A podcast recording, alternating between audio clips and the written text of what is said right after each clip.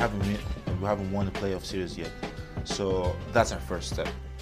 The Bucks on the way to advance to the Eastern Conference Finals for the first time since 2001. I should win MVP because probably I don't care.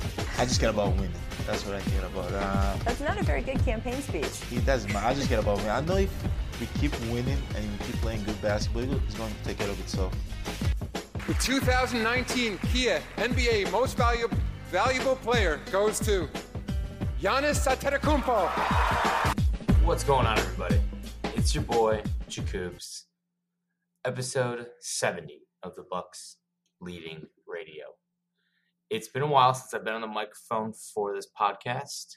Appreciate everybody listening now, everybody staying with the podcast. Um, just wanted to open up with a little bit of an explanation uh, around that.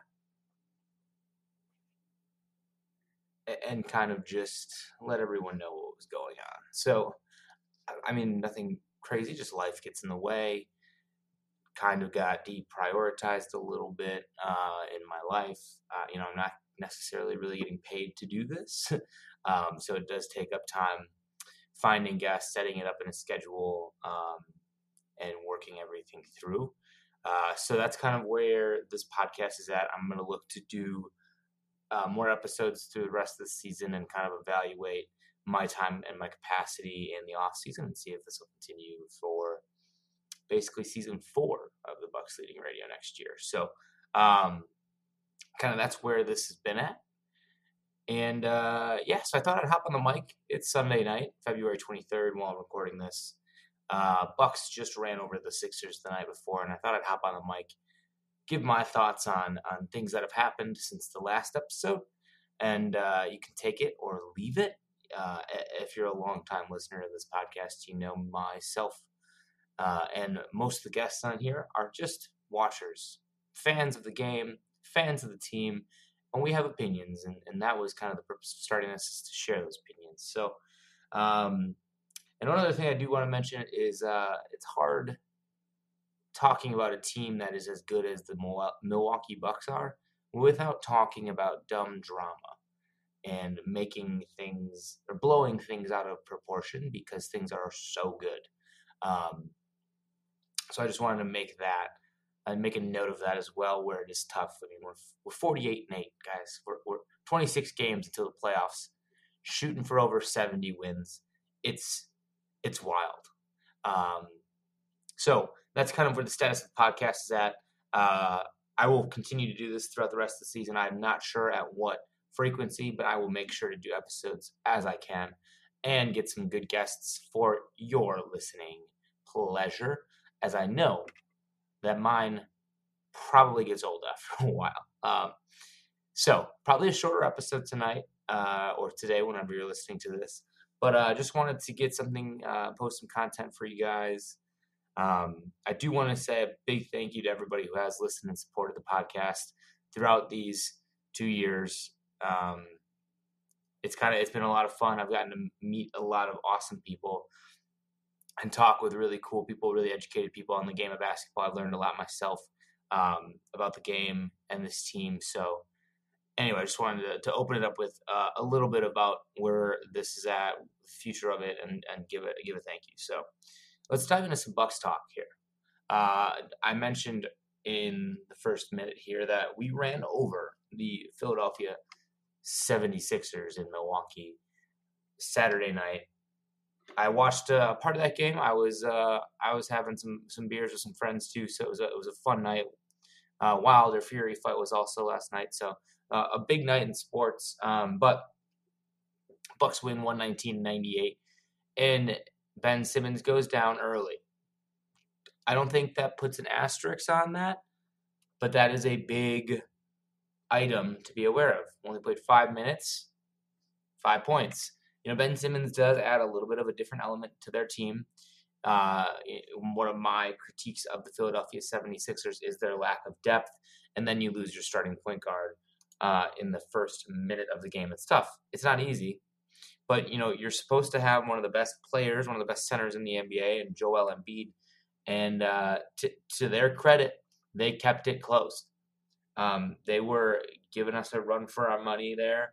Um, but inevitably, Milwaukee had a great third quarter, winning at 37 to 23, um, and was able to to build a lead and then hold it there in the fourth quarter. So I think, you know, you, you look at this team in the 76ers. I was a guest on the uh,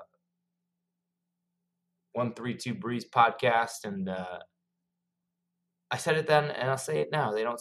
The 76ers don't scare me in all the playoffs. They're nine and 20 on the road. They have issues internally. Joel Embiid takes more threes than he should.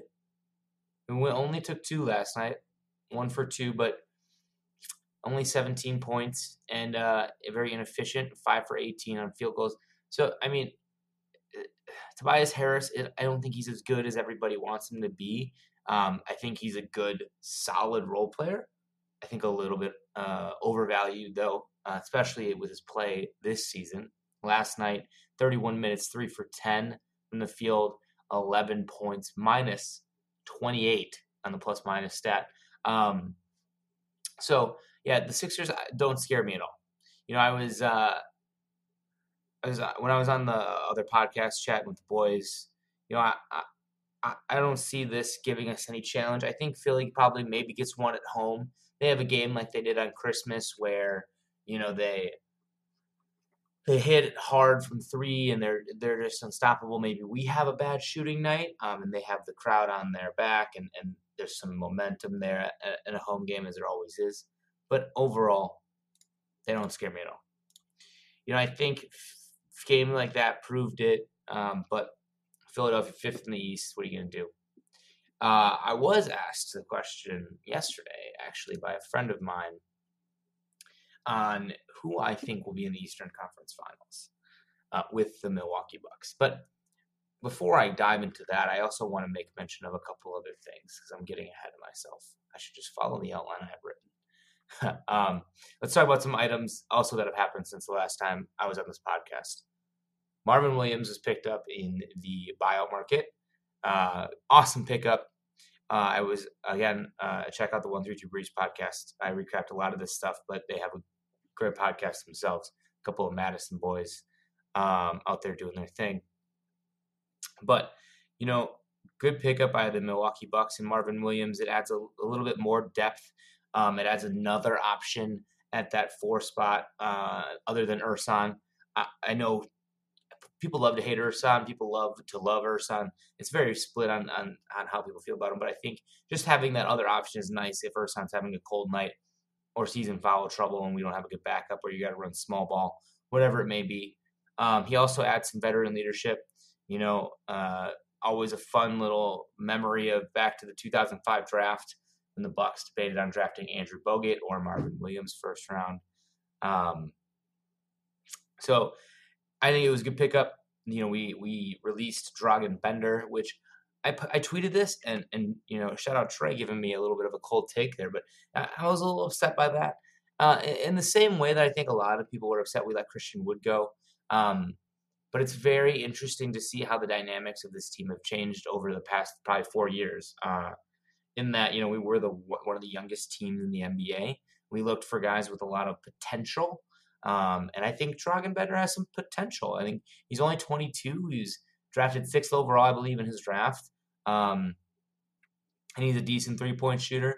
But you know, obviously some room to room to grow. So I mean, hopefully he gets a shot. And wish the best of luck to him. But um, to back to my point on the development of this team, you know, now we are one of the oldest teams in the NBA, really looking for those guys that can impact the floor. Now Marvin Williams is one of them.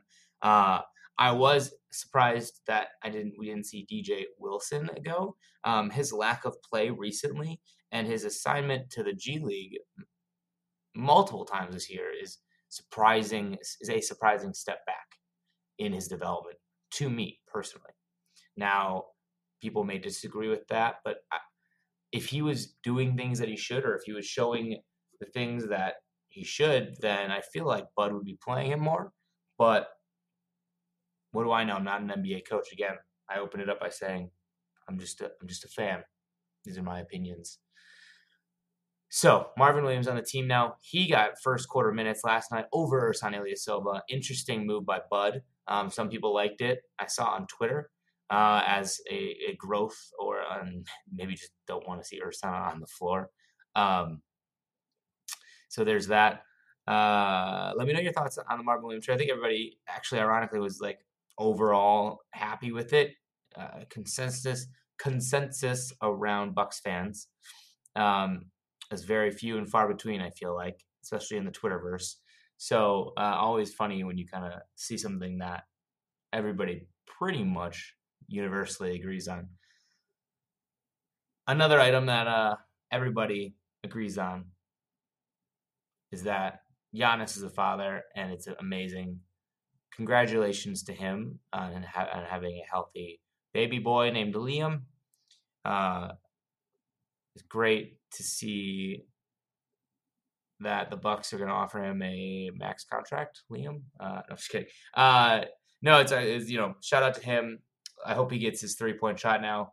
Uh, he did joke about that, which I thought was funny and very self aware joke. Uh, after Fred VanVleet caught heat last year after his baby was born, and obviously took it out on us in the Eastern Conference Finals. So, funny self aware joke uh, referencing that is, is is good to see. I think. But the Bucks did have to play two games without him. Ended up losing one to the Pacers, which, like, I'm glad we've stopped talking about Malcolm Brogdon now, as we're 48 and eight, number one seed by far in the Eastern Conference, arguably the best team in the NBA right now, potentially going to show it in the playoffs. Like Malcolm Brogdon wasn't the make or break piece he's a nice piece. He's he's oh, is really good on uh, on the floor, really good on a team, but you know, it wasn't right. And he did find he found a place where he feels like he's doing good. Um, but we lost the Pacers on a bad shooting night without Giannis. Malcolm Brogdon, I I saw something, and if I remember this, he's making comments about how they, they feel they can beat the Bucks and this, that, and the other thing, just given no respect, you know. Uh, which maybe he's talking shit. You know, he's feeling he's trying to hype up his home team, but that team without Victor Oladipo honestly doesn't scare me at all. Um, in the playoffs, I think if they get Oladipo back, I mean, how honestly how impactful can it be? I haven't looked at a timetable. I'm not a Pacers commentator, but um, potentially a little bit more scary in the playoffs. Um, Pacers are six in the East um, as they kind of fallen down a little bit, but you know, uh, the loss doesn't bother me at all. You can't win them all. Only eight losses on the season, and we're well over halfway through, so no worries. The one thing um, that this podcast has been focused on a lot, especially with all of my guests, even since the beginning, has been on the playoffs and our potential matchups to the finals? Do we make it? And that's honestly because the regular season is getting a little boring, guys. It's getting a little boring.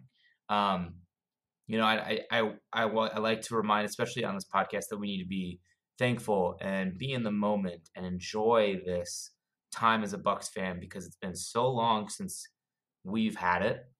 We've had such a great team, and we need to enjoy it. But I'm itching for the playoffs. I'm itching to watch this team really get tested, um, show what they can do. And honestly, I'm excited for that antsiness I got, I get, and um, the anxiousness I have. You know, just imagine clock winding down, fourth quarter, Khris puts up a three to win. You know, end of the third quarter to to finish off a big one. You know, the ball leaves his fingertips, buzzer goes, you're standing in the air and it drops and just ah that's what i'm excited for i get like that i used to kind of get like that for regular season games for the bucks because we weren't good you know it was never a, a sure thing that we were going to win a regular season game but now that it's kind of almost a guaranteed win every time not necessarily always right but i go in and get every game we're going to win no question about it you know, maybe we have a bad night, whatever it is, and we lose. It's kind of like shake it off. Like I just said, can't win them all. Who cares? Um, so again, uh, another reason that I don't want to bore you with just content of the potential playoff matchups. But anyway, to continue a comment I made much earlier in this episode, I was asked this question by a friend of mine, and it's who I thought was going to be in the Eastern Conference Finals. The Raptors, I think a lot of people would say would probably be the obvious answer, as they're really hot right now. They're playing well. They have the most improved player on their team, and Pascal Siakam. Uh, but I don't, I don't, they don't scare me at all anymore. Without Kawhi Leonard, I don't think that team has as much impact in the playoffs. Um, I think that they're going to be a good regular season team, and that's what it'll all be in history for this season. I think they need another piece to to round that out. I don't like Kyle Lowry, but that's just my personal opinion. I think you know some people are standing him a little bit, but um, yeah, they don't scare me at all. I'm honestly, I think it's going to be Boston. Uh, that team, a little dangerous, you know, a little dangerous, uh, well coached, as we all know, and I just have a feeling it'll be them. It'd be a, a wonderful installment of what has become the Milwaukee Boston rivalry, which I find entertaining as you find rivalries usually close to each other, but you know, almost as far away as you can get without being all the way across the country, Milwaukee and Boston. But it is what it is. Um, so I, I, think it'll be funny. I think that'll be interesting to me. But I, I think, you know, overall, I, I, see us in the finals, and that's what I'm waiting for. So uh, that's kind of where I think. You know, let me know if you disagree on that um, on Twitter uh, or any other social media. But another comment I would like to make too, and this is something I've been thinking about as I see a lot of people tweeting about it or talking about it, and that's 70 wins. Does it matter? Honestly, like, does it matter if we win 70 games in the regular season?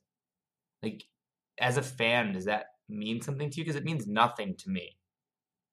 It's it's like the 16 and 0 Patriots team that didn't win the Super Bowl. Or you know what I mean? Like you, you go undefeated and you don't win the championship. What does it mean?